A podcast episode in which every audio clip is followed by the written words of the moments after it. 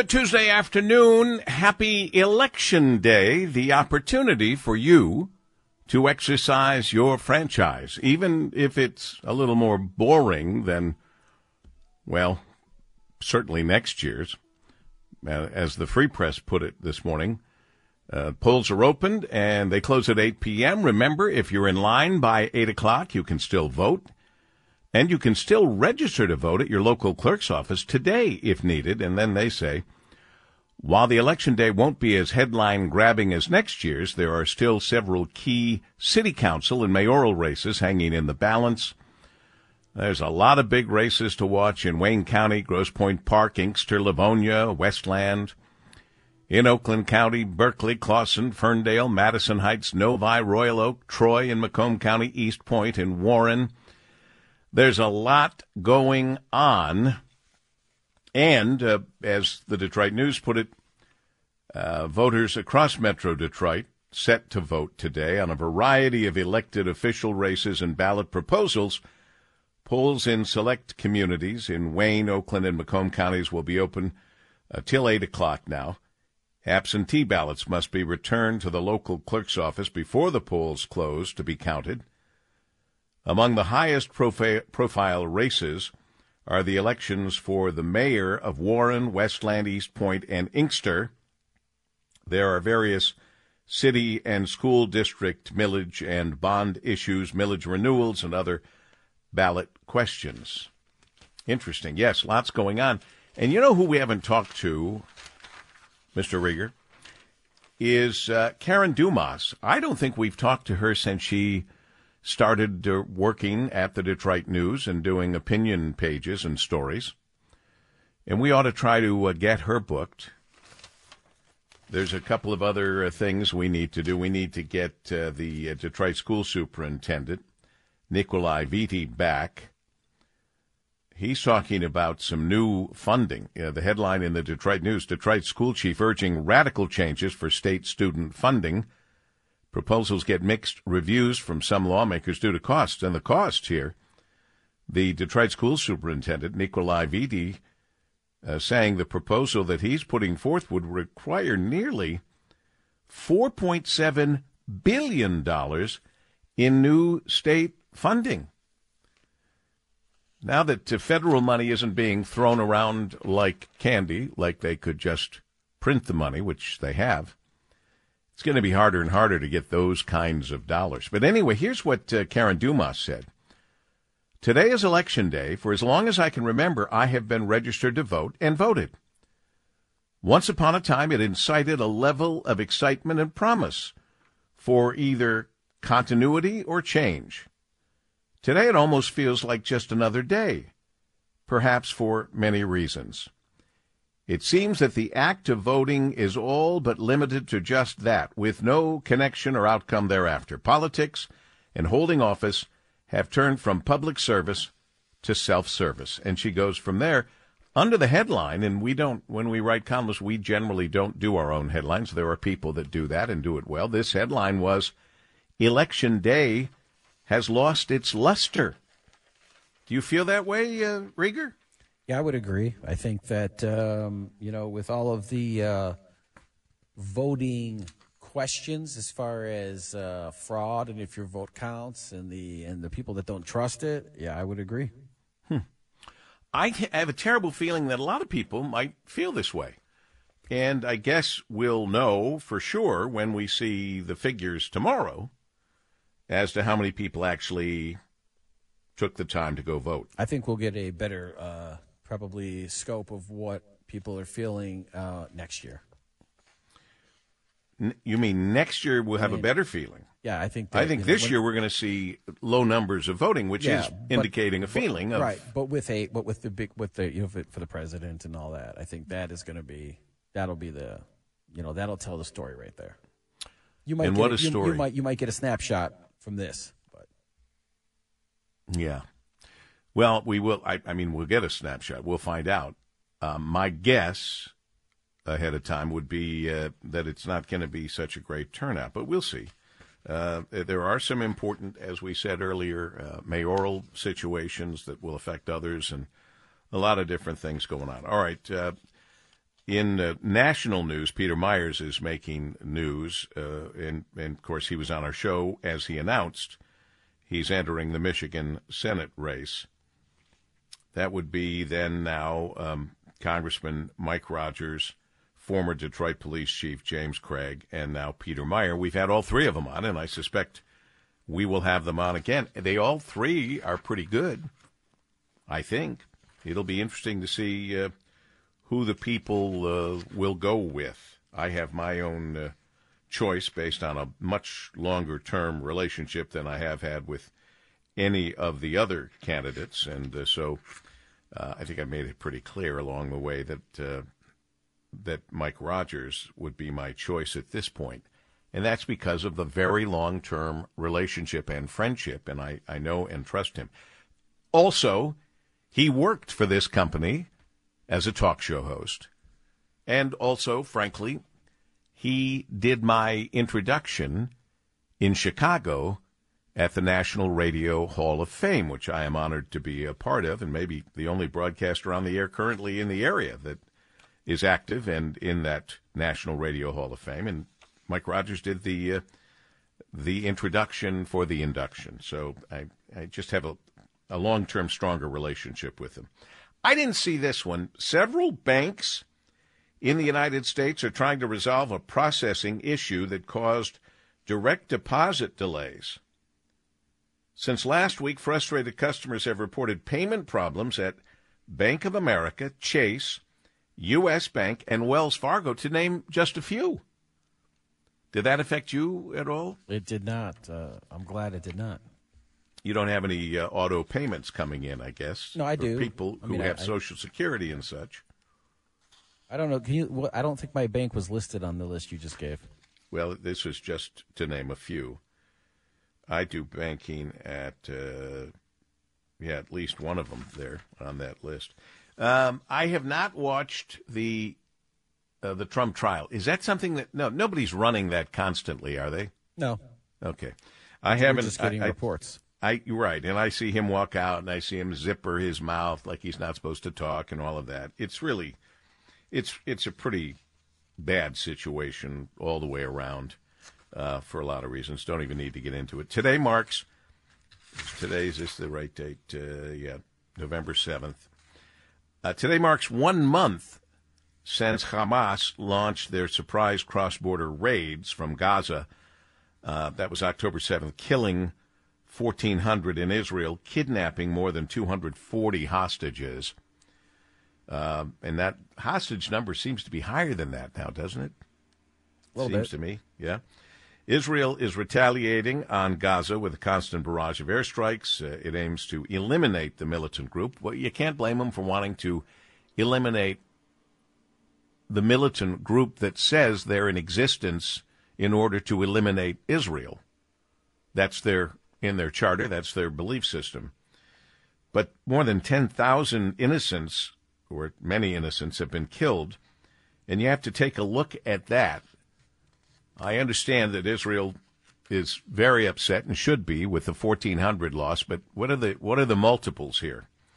At one point or another, and the world is uh, slowly, in some areas, turning on Israel, which is mostly unfortunate because they absolutely ignore what Hamas did, which was they keep talking about war crimes for Israel. That was a war crime what Hamas did. And Netanyahu says that he's he plan that uh, Israel plans to control Gaza after this war is over. Oh yeah, he's look. This president, no president, probably, although President Trump would say he could, and no president can keep Israel from doing what Israel thinks it needs to do to survive.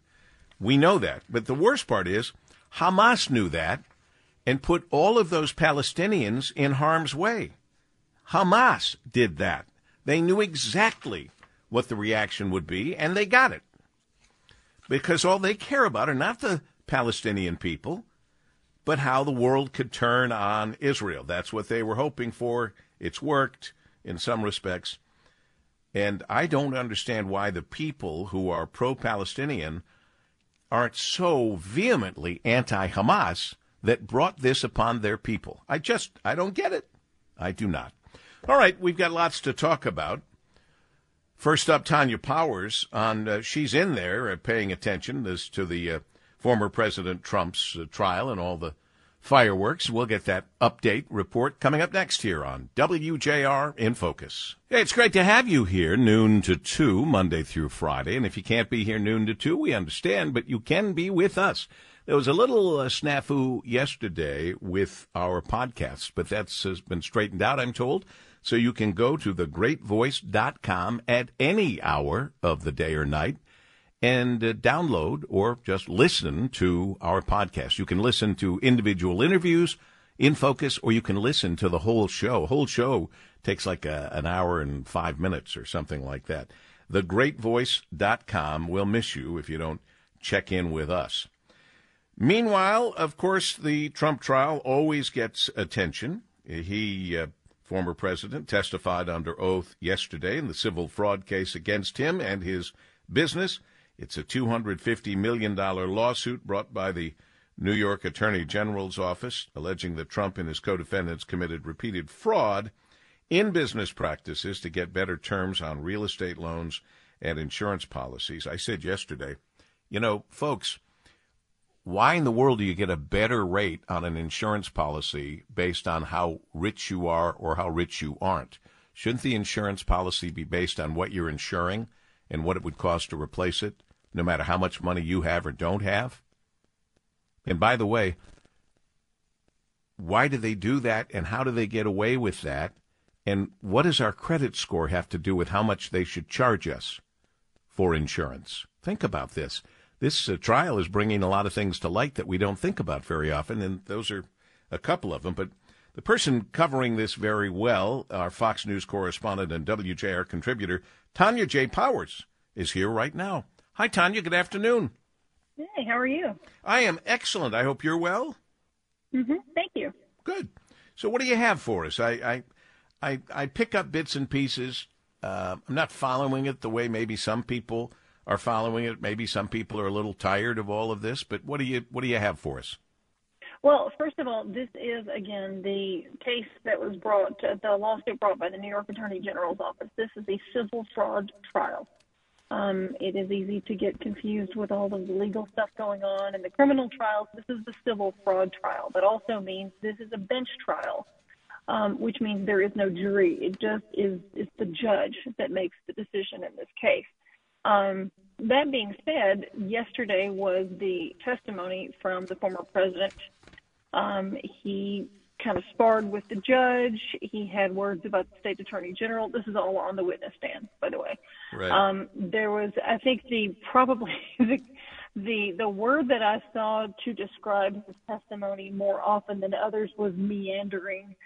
Um, he kind of got off, you know, topic more than a couple of times. As a matter of fact, the judge basically told his lawyer, "You're going to have to get control of your of your client." um, you know, because he basically kept kind of speechifying, you know, how he does in a rally. Yeah, uh, yeah. You put a microphone in front of President Trump, yeah. and he's gonna he's gonna fill the airspace. Which is which is fine if you're at a rally. Apparently, if you're giving testimony I, don't know of anybody else who would be allowed to do that um, in a courtroom. They, they usually keep a pretty tight rein on what you, you know, what you are allowed to do from the witness stand. Um, I think a- after the break, they had kind of decided that they were just going to see if they could manage him as best they could. And I mean, by that, I mean the judge, because again, you know, he's already told the guys, hey, look, you're supposed to answer the question. Don't go off, to, you know, don't get off into something else um, he, you know, like I said, kind of got there was some testiness back and forth uh, with the judge at, at, at a couple of different points, at least. Um, after that testimony, I think the biggest thing is going to happen tomorrow, which is when Ivanka Trump is, is scheduled to testify. Um, the prosecution will be talking to her and presenting questions to her. Then the defense will go ahead and question her so as not to inconvenience her. That is what their their words were about that. Um, they don't want her to have to come back later. Is what they're trying to avoid. Even though it, the defense won't get the the case just yet, um, they're they're going to go ahead and get their questioning of her out of the way. They're going to start their case next Monday. It sounds like they're probably going to call Donald Trump Jr. and Eric uh, Trump first as their first witnesses. It seems like the defense's defense's um, you know best estimate is that they'll complete their case by December 15th. now, if there are rebuttal witnesses after that from the attorney general's office that they that they call, that could take some more time. But we're talking, you know, like between the 15th and Christmas probably, um, where this, you know, gets finalized and, and gets into the judge's hands. I look. I, I have to tell you, we're talking with Tanya J. Powers, Fox News correspondent, WJR contributor extraordinaire. Um, you can't blame a guy for being entirely completely frustrated that he doesn't have a jury to perform to and to talk to and to throw himself at their mercy. He's got a judge and a prosecutor who have long ago proclaimed he's guilty. So it's got to be a bit frustrating to go through all these motions when you realize the guy, the judge, who gets to be the jury, the sentencer, the everything, has already proclaimed Donald Trump, former president, as guilty. As the president put it, he called me a fraud and he didn't know anything about me. End of quote. The to to be clear, the attorney general's side requested a bench trial. His lawyers never filed any documents requesting a jury. They didn't ask for one. If his team had asked for a jury, then the judge would have had to have considered both sides' requests. That's why it's up to the judge. So I just, well, that's just a big mistake. that's a big mistake on his attorney's part. But I have to tell you the truth here. Um, I'm afraid Donald Trump has gone through attorneys like uh, like most people go through. I don't know what the expression should be here, but he's had so many different attorneys. Who knows what attorneys paying attention and following through the way they need to? Obviously, they blew that. Uh, that's uh, yeah. I I don't know. I don't know if they're you know somebody just took their eye off the ball or or what. I mean that's a pretty big thing to miss if you're a lawyer. Um, but nonetheless, that is the reason there's not a jury. It's not that they. It's not that he was, you know, he was treated unfairly and they didn't give him a jury. They didn't ask for one. Wow. So I just wanted to, I just wanted to put that out there. No, I'm glad you did. I, yeah. I'm I didn't I really uh, uh, I had no idea how they decide if there would be or would not be a, a jury. Just did, I just didn't know. I just heard there wasn't one. You know. Well, yeah, right. There's there's not one. Um, it will be interesting to see what what happens in this, as you as you mentioned. You know, this uh, is this could take a while. This could be you know middle of next month before we find out what happens. All righty. Well, I'm glad you're covering it for us. You always do a nice job, Tanya. We'll talk soon. Sure. Thank you. Tanya J. Powers, Fox News correspondent, WJR contributor, here with Paul W. in Focus. Ba-doom, doop, doop, doo, doop. All righty. It is election day. We've reminded you several times you can vote even if you're in line at 8 o'clock. Everybody who's in line by 8 o'clock still gets to exercise their franchise. And though it just doesn't feel like an election day, it is an election day. And again, the polls will remain open until 8 p.m. If you're in line, you still get to vote. With a look at a few of the important issues and races, we're going to check in with our WJR senior news analyst, Marie Osborne. Good afternoon, Marie. Hi, Paul. So there are over 195 ballot proposals across the state on the election calendar today. There are two races, though, that are going to have some far reaching implications on state politics. These are the ones to keep your eyes on. Democrats are at risk of losing the party's very slim majority in the House if two current representatives win mayoral races. We're talking about state reps Lori Stone and Kevin Coleman, both Democrats. They're running for mayor in their respective cities, Stones and Warren, Coleman and Westland. Now, if both win, the Democrats would lose their two seat majority in the House until special elections are held to fill those seats. Among the local ballot proposals to keep an eye on, at least eight relate to marijuana business proposals in three counties. Voters in Birmingham, Rochester, and Keego Harbor will vote on whether to allow cannabis businesses to operate within their cities. There are at least 45 school bond proposals across the state. In Southfield, residents there will pick a new clerk. They're going to replace the one who resigned over tampering with voting procedures. And in Inkster, voters will decide whether the mayor, Patrick Wimberly, should be reelected. You might remember he's accused by federal authorities of accepting $50,000 from an unnamed party that was looking to buy city owned property. If he's convicted, he faces up to a decade in prison, Paul. This is someone who's running? Yeah. Yeah. Mayor Patrick Wimberly. Yep. Mm-hmm. Okay. Well, innocent until proven guilty. Um, uh, there's a lot going on, and yet there Yeah. doesn't seem to be that electricity in the air when there are so many things that are important and quote unquote up for grabs. Uh, these are all really important um, uh, races. The, the the ones with the cannabis. I'm just going to point those out. We're talking Birmingham, Rochester, Keego Harbor. If you know those areas, you know they have vibrant uh, downtown areas. People are very concerned about any cannabis businesses going in there. So these are things that really impact people's day to day life. But I wonder if um, you know the international news that we're all being you know that we're all watching so closely out of the Middle East. I think people are pretty uh, overloaded with information and news these days. Yeah.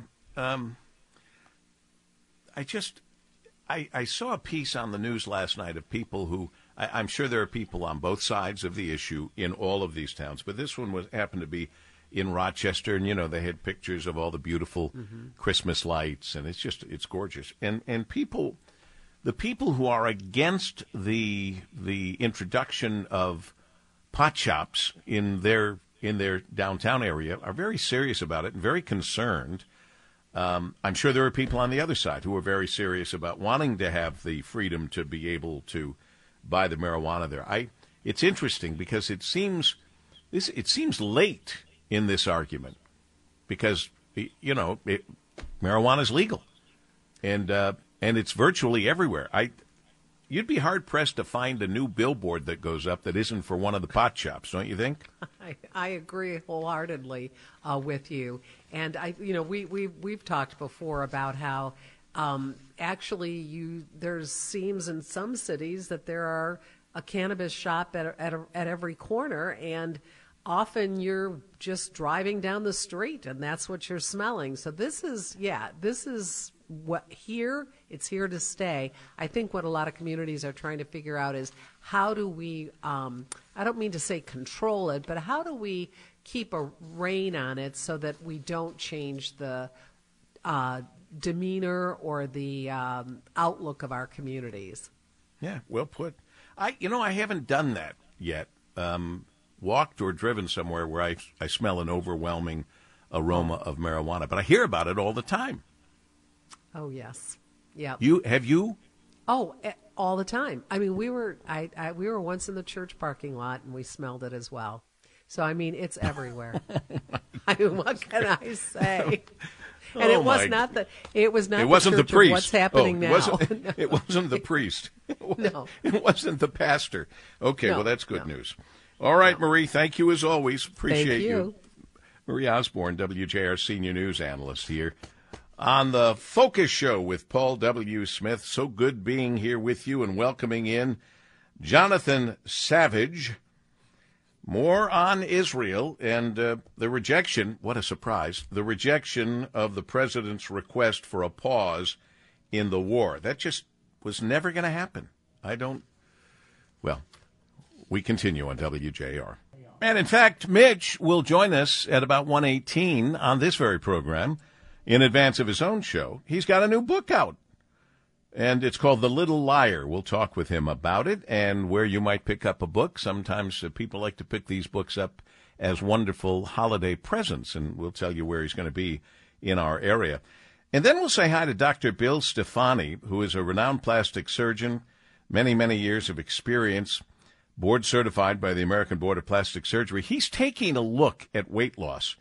And I, I think, very much like me, he's concerned about the way people are using certain drugs that, for example, were set up for people with type 2 diabetes. They, they can't even get them anymore because Hollywood and others have started using those drugs for weight loss. He has a, a different and obviously, I think he thinks, better way, and I'm all ears. That'll be coming up in the next hour as well.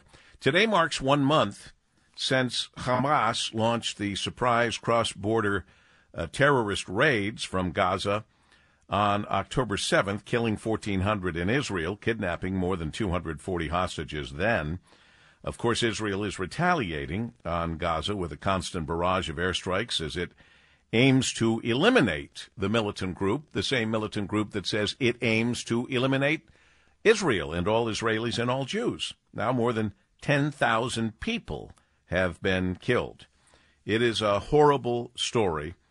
At the moment, looks like no end, but let's check in with Jonathan Savage, Fox News correspondent and WJR contributor, and uh, just bring us up to date on the very latest from your vantage point, Jonathan. Good afternoon.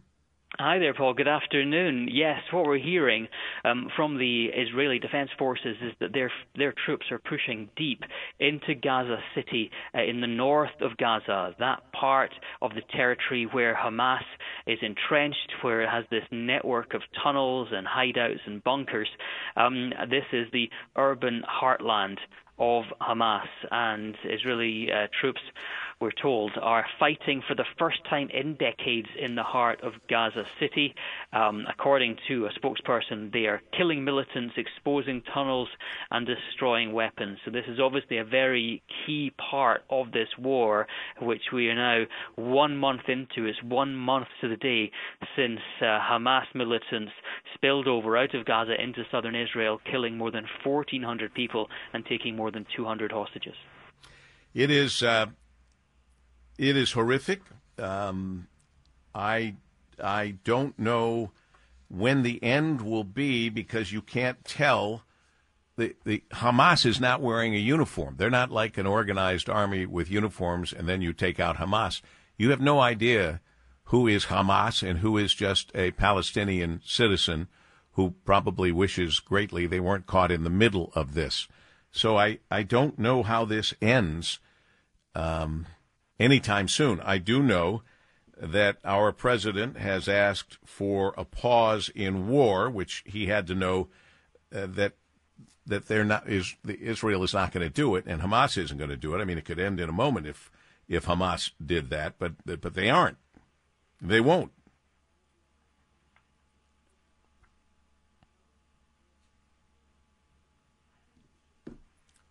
Oh, sorry, Paul, you're cutting in and out there. Um, uh, you're right to say that that um, Hamas has seemingly no in, intention of, of, giving up and, and, and, giving in, and Israel has uh, ruled that possibility out as well. No ceasefire, says Prime Minister Benjamin Netanyahu, until every one of the hostages has been released. Uh, another spokesperson for Israel saying that there was a ceasefire on the 6th of October, and it was Hamas who broke that ceasefire. Um, so now Israeli troops are, are in what is a very dangerous um, fighting environment. Um, house to house, street to street fighting with what's thought to be three to four hundred thousand civilians still in Gaza mm. City, um, and of course the uh, Hamas soldiers occupying bunkers under the ground, popping up, um, carrying out ambushes is what we are told the Israeli soldiers are expecting.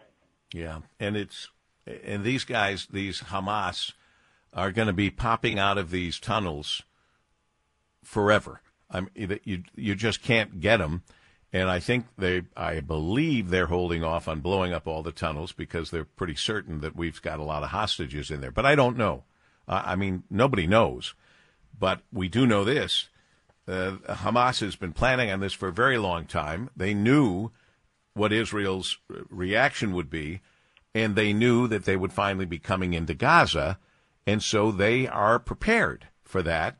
And those tunnels help them be prepared in a way that uh, most people have not had to fight a, a, battle like that where people are jumping in out of the ground and out of tunnels. And uh, that just makes this go longer and unfortunately makes it more difficult for the civilians that are dying in unbelievable numbers. That's right, Paul. And what Israel say they're doing is they are targeting these tunnels. They're they're finding them. They're destroying them. Um, also, an interesting line that's just come out from the Israeli Defense Minister. Um, they say that the leader of Hamas, um, uh, Sin, uh, Yahya Sinwar, has been surrounded in a bunker. So it's very unusual for them to tell us they know where he is. Um, so that could be a significant development. And I'm shocked that he doesn't have a tunnel to get out of there. And of course, maybe he does. We'll find out. Jonathan, keep up the good work. We appreciate it. Thank you so much. Take care, Paul. Jonathan Savage, Fox News correspondent, WJR contributor.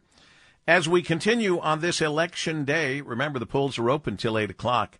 And if you're in line by 8 o'clock, you still get to vote. And it's important. It's not, it's not as exciting as next year's election will be, but it's extremely important, especially close to home. So get out and exercise your franchise.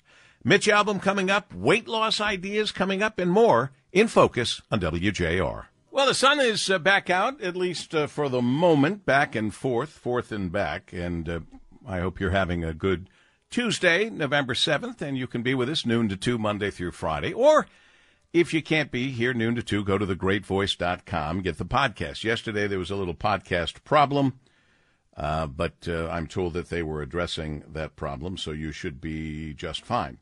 I hope that you are, and I hope that you can be with us every day either live noon to 2 or on thegreatvoice.com, the podcasts. We miss you when you're not here.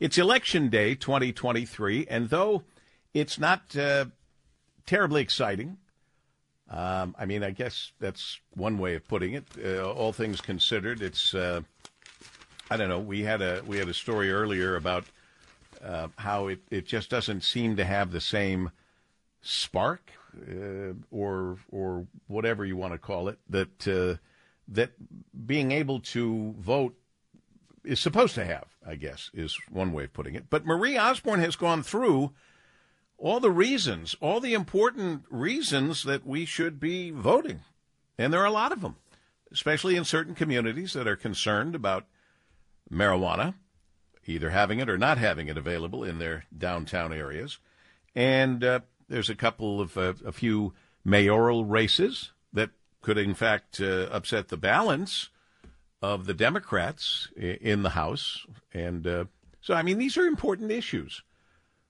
Not as important as next year, obviously. We, we understand that. But they're important issues uh, nonetheless. Um, let's see here. Anything new on the Michigan story that they're they're dealing with? I, there was a um, in the Detroit News. U of M football has to em- embrace the criticism. Um, and didn't the Big Ten contact Michigan and say that they're very soon they're going to um, put put forward some punishments or something? Possibly. Uh, they just let them know that uh, officially that they w- might come down with some sort of, um, you know, uh, punishment. punishment for, um, you know, but but I don't but I don't know. We're not, I, did, we're I not didn't. sure. I I I I'm under the impression that they they haven't found out the whole story. The That's way correct. people have jumped all over this, that, that that the whole story was not out there. And and all I remember is when they first talked about this, they actually said there was no rule in the Big Ten about stealing signals. But then they came up with some story, but if you steal signals with electronic equipment, well, that's a different story. That makes no sense to me at all. You're either stealing signals or you're not. It's either right or it's wrong. It's either everyone does it or no one should. I mean, it's all of that. So when, when I see this headline in the sports section, hail to the villains with a question mark, and then it says U of M doesn't have a choice, that, that that's painful. That's just painful to see. As the Big Ten now notifies U of M of potential disciplinary action. For what? I hope they'll explain all of that. And here we have Michigan at a very tough game this Saturday at noon in what I hope is not so happy, not such a happy valley, when Michigan takes on Penn State, which is going to be, I think, a formidable foe in the midst of all of this. Yeah, but then there was the story that came out last night from AP that came out uh, at like 8 o'clock last night, where a former employee at a Big Ten football program said Monday that it was his job to steal signs, and he was given details from multiple conference schools before his team played Michigan to compile a spreadsheet of play calling signals used by the Wolverines last year. And he spoke with the Associated Press uh, on a condition of anonymity, fearing the disclosures could impact his coaching career. so that came out last night. So Yeah, I hadn't seen that. the person also passed along screenshots of text messages exchanged with staffers from a handful of Big Ten football school of football teams with Michigan, giving the program proof that other conference teams were colluding to steal signs from the Wolverines. Yeah, we got the impression that that's that's what's been going on. So, so now you have this out. That's the they, maybe it wasn't only Michigan. Yeah. Well, it's a mess, and it's uh, and it's it's a bigger mess because it's Michigan. It's a bigger mess because Michigan is uh, having the best season ever. And uh, a guy we both know, you and I, David Ablauf, was the Michigan spokesperson who yesterday confirmed the school has received a formal notification letter from the Big Ten. The former a formal notification letter. What's it say? It says you guys have done something wrong and we're going to have to do something about that, I suppose. I mean, I don't know what it says. But Yeah. here you're telling me that last night somebody else admitted they were doing the same thing. Under, Only- and- o- under only you know not saying who it was though, obviously. So that's what the AP reported last night, eight o'clock. That story came out. So And they were trying to steal Michigan's Exactly. Exactly. Everybody's trying to steal everybody's signals. Exactly. But I give I give what's his name? What's that uh, crazy coach? Um, Deion Sanders. I give him credit when he said, "Hey, look, you can have the other team's entire playbook in football. Mm-hmm. It doesn't matter if you know what next play is coming. You still have to stop them." and I agree with you hundred percent on that. Well, don't agree with me. Agree with him. He's the guy I- who said it. He's the guy him. who played the game. And I agree with Coach Prime, hundred percent. Coach You got it, hundred percent. Coach And Prime you know what's time. interesting about this story? Either? You know who hasn't said anything? Have you heard anything from Nick Saban? No. Hmm. Have you heard anything from anybody from the SEC? Any coaches down there in the SEC said anything? No. Hmm. No. I think Rieger, you're onto something. I think that people who live in glass houses should not be throwing the first stone, or in this case, the fifth or sixth stone. I have a feeling that if this is being done, it's being done by everybody because, again, as Coach Prime said, everybody's looking for an angle to do better. Right. And if it's not against the rules or it's not against the rules, these little sidebars, well, it depends on what equipment you use when you do it. Come on, give me a break. You com- steal the signal or you don't steal the signal. I kind of compare it to card counting at the casino. It's frowned upon. It's frowned upon, but, it's, not, but- illegal. Exactly. But if they catch you doing it, they get rid of you. If you read the actual, I, I was talking with Chris Renwick earlier today. If you, he brought up the actual rule. If you read it, the actual rule, it is, it's got, it's got a little bit of a gray area. So I don't think they know what to do because it's not, it's not anything that's really specific. And if, if the, if the Big Ten commissioner brings down uh, a penalty against Michigan and then the NCAA finishes their investigation uh, next year, and it turns out that Michigan uh, should not have been penalized, then what is it? Then Michigan has a right to go and, and, and sue them or something? Uh, I don't I know. mean, what, what, what happens then? I don't know. It's just, uh, it's sad. There's so many things about the NCAA that are sad. So many things. And the that I- college football playoff has said, ah, we're, we're, we're, we're not part of this. We're, you know, we're going to do, we're going to do our thing. They're not even getting involved.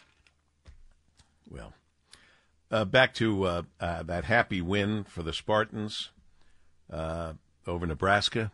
And of course, now they've got a very tough game uh, taking on number one, Ohio State. Uh, they're in Columbus, in the horseshoe by the Olentangy River. Night game.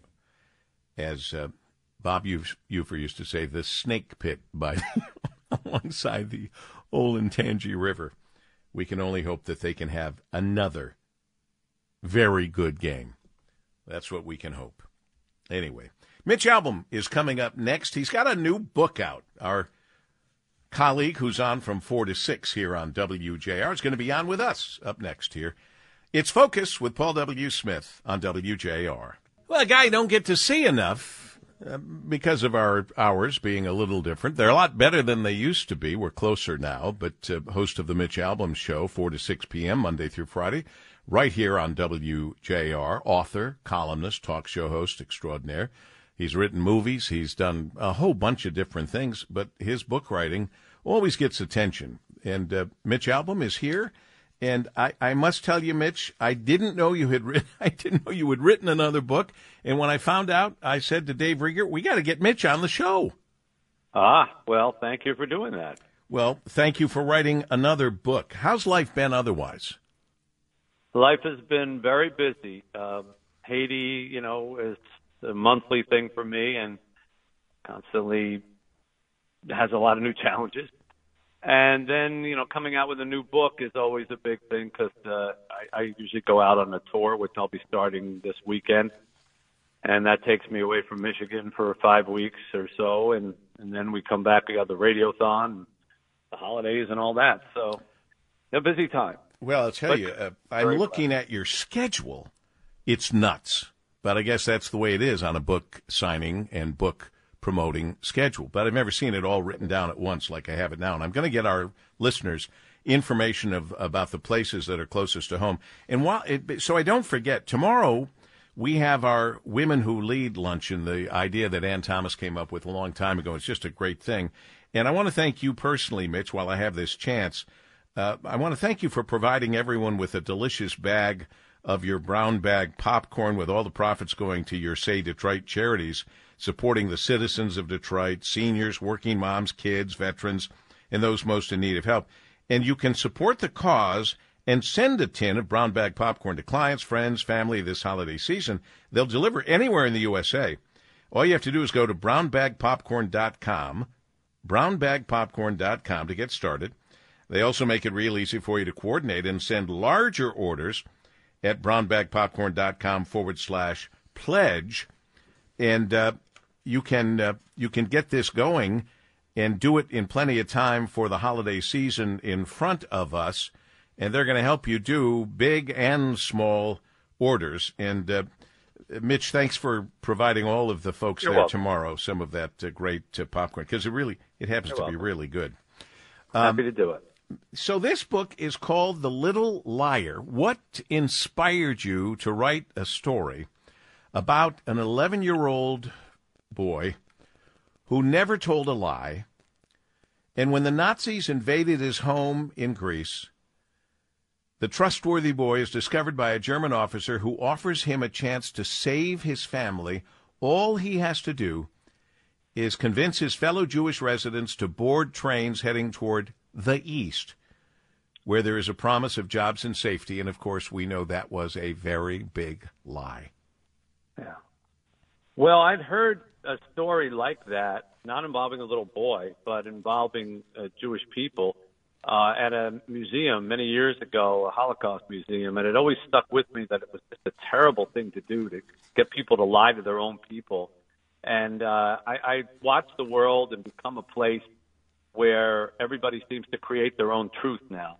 Everybody picks their own cable news channel, and that's the way they view the world. Everybody picks their own politician. That's the way that they what they believe. Everybody's separating from one another and creating their own sort of truth, and that's a dangerous thing. And I know because historically it happened not all that long ago. And so I set this story about this little 11 year old boy who, as you said, you know, that he's never told a lie in his life. The Nazis invade his village and uh, they find out that he's this honest kid and everybody trusts him. So they kidnap him and they say, if you want to rejoin your family, all you got to do is just tell people on the train tracks that, you know, get on the trains. They're going to jobs. They're going to good new homes. And that's exactly what the Nazis did. And he does this not knowing that he's lying, thinking that he's doing a good thing. And then on the very last train uh, out, he sees that they're putting his family on it. And he realizes that he's been tricked. And someone says, they're not taking us to jobs, they're taking us to die. And then just before the train goes away, the Nazi officer grabs him and keeps him from getting on it. So he's separated from his family. And from that point forward, he loses the ability to speak the truth and he can only kind of speak in lies and like the truth won't come out of his mouth and he becomes sort of a little pathological liar but he uses those lies to get to the concentration camp to try to be reunited with his family. He's the only person who's ever tried to get into a concentration camp. And it shows the consequences of that lie for the rest of his life, what it does to him and his family, what it does to the little girl who loves him, who believes in him, and uh, you know how it affects them for years and years after. It follows them for 40 years. So it's it's it's a it's a parable about truth and lies, and makes people wonder about the worst lie that they ever told in their life, and how far would they go to be forgiven for that lie, as he he tries to be forgiven throughout the course of his life for the lie that he didn't even know he was telling. Ah, what a story to be telling people that trusted you to get on that train, not knowing they were being sent to Auschwitz and to right. their certain death. Uh, what a powerful story, and Mitch, I think this is where you shine the most in a, in a in a parable like this that explores uh, honestly survival, even revenge and devotion, and it's spread over a forty year period to see. I guess in the end, the power of love that yeah. helps overcome the, these tragic circumstances. Well, you know, you, you have to be forgiven for the things that you do. And he becomes, you know, like a recluse. He disappears, changes his name, you know, lies, creates a thing, and becomes hugely successful. He becomes actually a, a Hollywood uh, producer, very, you know, secretive and successful. And his brother, who survives the concentration camps, and this girl who loved him when he was a little boy, uh, try to find him for different reasons. His brother, because he wants to take revenge on him uh, because he blames him for working with the Nazis, and the girl because she believes he didn't know what he was doing. And you know, it shows how they eventually find one another and what happens. I don't want to ruin the book, but what happens when they confront one another. Right. But I hope it also makes people think about, you know, as somebody famous once said, a lie told once is easily identified as a lie. A lie told a thousand times becomes the truth. And we're living in a world like that right now and you know for for all the anti-Semitism that's going on in, in, in the country and around the world now, it, I didn't know when this book would, you know, when I wrote it. I wrote it started two years ago. Had no idea it would come out at this time in our lives. But there's a lot of parallels. It's it's a historical novel, so it's inspired by true events, and the characters are fictional, but everything that takes place uh, around it really happened. Mm. And to see how people started blaming Jews and started just thinking, well, you know, they're they're the problem, or they're at fault, or they have too much, or they have this, and it went from, you know, somewhat harmless uh, uh, finger pointing to eventual death, and you know, until Hitler literally took this city where where this little boy lived, which was the only majority Jewish city in all of Europe, Thessalonica, Greece, believe it or not hmm. actually had a majority Jewish population, and he wiped it out, just wiped it out. There, there, there's nobody left there now. And I went for research and went there, and there's, it's just nobody left. It's just you know, little buildings and hmm. tombstones and things like that. Let me let me t- let, let me tell people where you're going to be because we're going to run out of time, and I want to do this. The Little Liar book tour, and here's what I know for sure: everybody loves getting a book autographed by the author for a present and we're coming into this holiday season and a lot of presents and a lot of people you don't know what to get them. This very well might be the gift, and having it signed by Mitch makes it extra special. I can tell you that. So let me just quickly, I can't give them all, but in uh, November 21st, Lake Orion, the Kensington Church on Lapeer Road in, in Lake Orion. Uh, November 27th, West Bloomfield, Temple Israel on Walnut Lake Road. Uh, in Sarnia, Ontario, Four Points uh, Sheraton, uh, Point Edward, Ontario. Uh, in December, Barnes and Noble in Northville at 2 p.m. Uh, Barnes and Noble in Ann Arbor uh, at 4 p.m. So that's both why, on. Why just tell them to tell them to go to MitchAlbom.com. They can find all of them. Well, Ro- Rosie didn't. Rosie Rosie didn't give me that. He just yeah, gave me a listing of all the books. and I'll tell you what, if they call Schuler Books today, today's the last day, but if they go to SchulerBooks.com, they can actually get an autographed, personalized copy next week when it comes out, sent right to them because it hasn't come out yet. It comes out next Tuesday, but they have to do it today at SchulerBooks.com. Schuler, S H U L E R? S C H U L E R. S C H U L E R. S-C-H. Okay. And then uh, at mitchalbom.com, you'll be able to see all these places I'm foolishly reading through. It's like when I used to do school closings, and I used to say, "There's only there's only three schools open. Can't we just say what three schools are open instead of the 300 that are closed?" But that's another story, another time in radio. Congratulations, Mitch. Best Thank of you, luck. Uh, I I can guarantee another bestseller for you. Well, thank you, and uh, good to hear your voice even at a different time slot. Thank you to your your listeners and all my readers out there who are looking forward to the Little Liar, the new book. Mitch Albom, uh, host of the Mitch Albom Show, 4 to 6 p.m. this afternoon on WJR and every Monday through Friday. And his new book, The Little Liar. I have a feeling this is going to be another big hit for Mitch. We continue on WJR. Once in a while, uh, and I've been pretty lucky about this, you meet very interesting, well accomplished people who happen to be just really, really nice. And that goes for Dr. Bill Stefani and his wife Karen.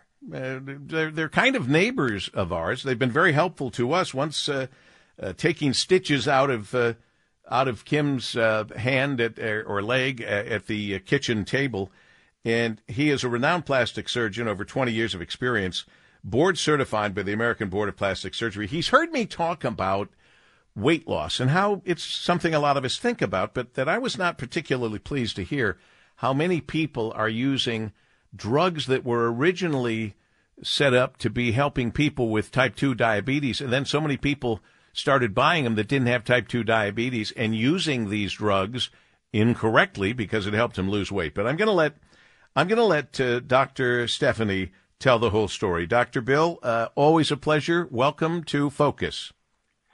Paul, thank you so much for having me on. I'm, it's a delight and a pleasure. Who? Um, I, go ahead. I'm sorry. well, I got into this because um, uh, the patient population that I see in my plastic surgery practice, over 50% of the people that came in were on some sort of semaglutide or uh, Ozempic, Wegovy, them as their brand name. And it piqued my interest about a year ago and did a lot of research on it and decided that instead of having them buy it over the internet where they can run into multiple problems and don't know what they're getting, we would offer this through the office and it's a compounding pharmacy that we use. So you, uh, it's that's a little confusing in the last part, a compounding pharmacy. But but who is a candidate then for your help for this weight loss medication?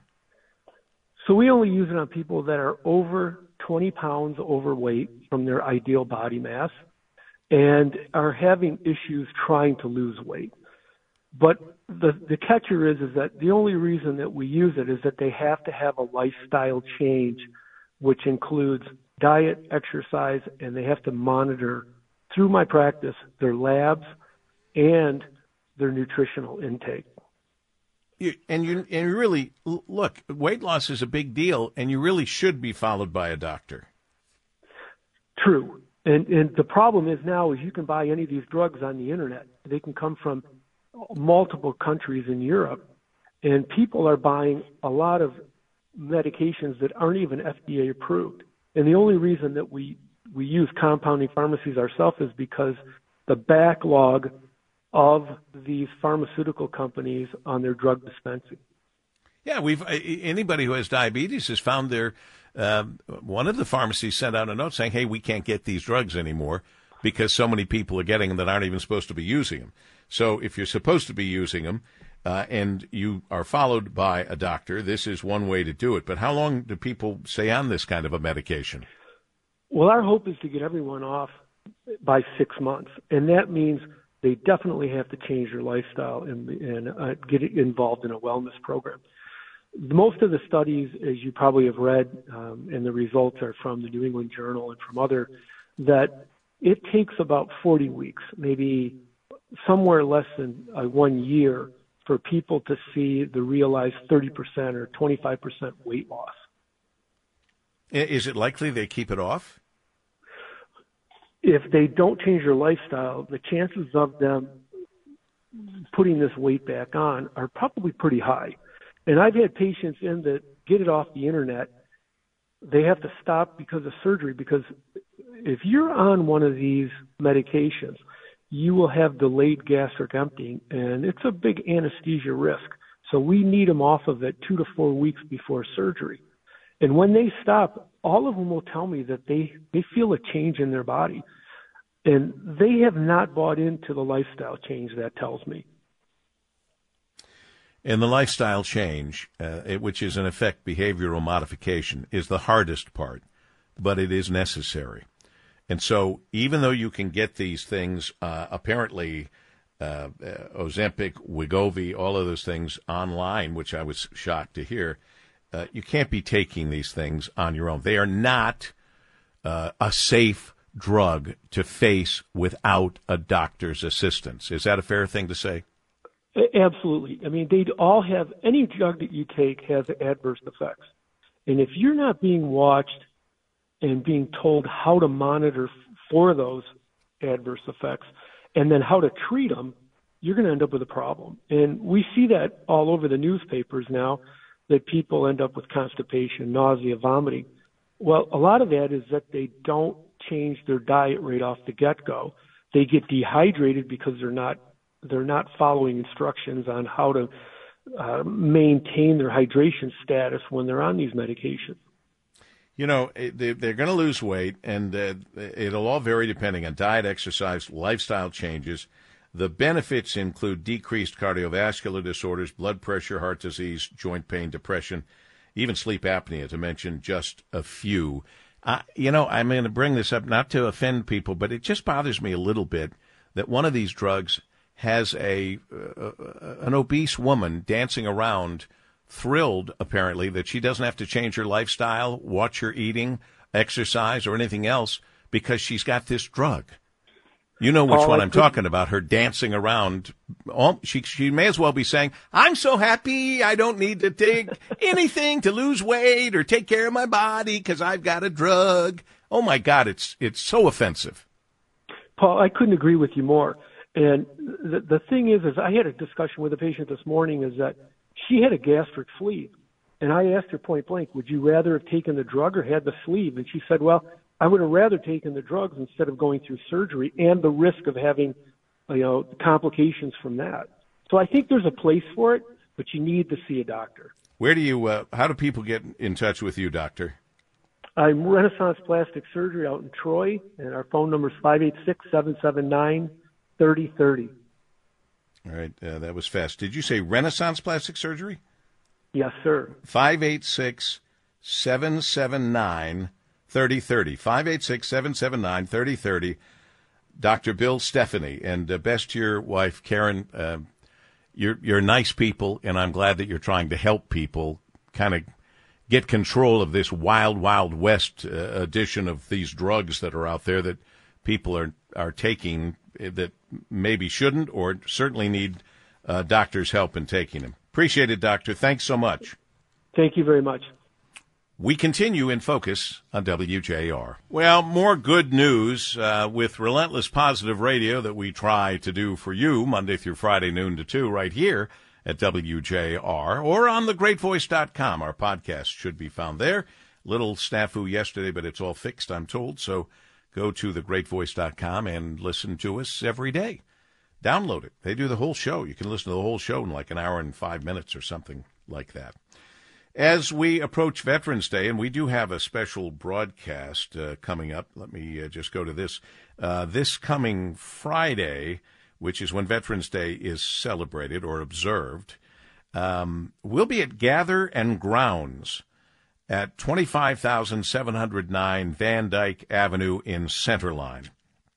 We invite you to be there with us noon to 2, gather and grounds at 25,709 Van Dyke Avenue in Center Line. That's uh, this Friday for Veterans Day. And as we approach Veterans Day, hundreds of Ford dealerships are stepping up to become the new work home of veterans and transitioning military service members in a program where mentorship makes the difference for maybe a potential new career. Paul Peters knows all about it. Paul is the Technical Career Entry Program Coordinator for Ford Motor Company. Paul, welcome to Focus on WJR.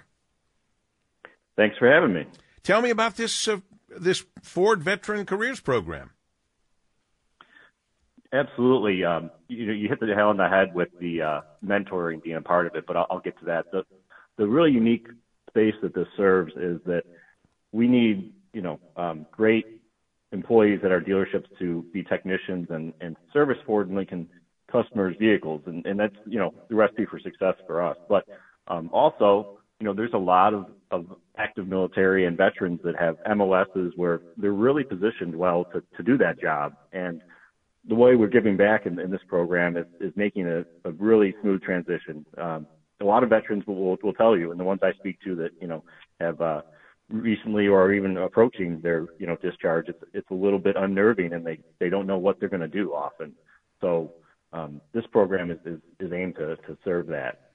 You're giving you're giving transitioning military service members, veterans uh, even current members of the National Guard and Reserve an opportunity to complete a 24 month registered apprenticeship that leads to an industry recognized credential as a Ford Lincoln chassis certified technician. That's a big deal.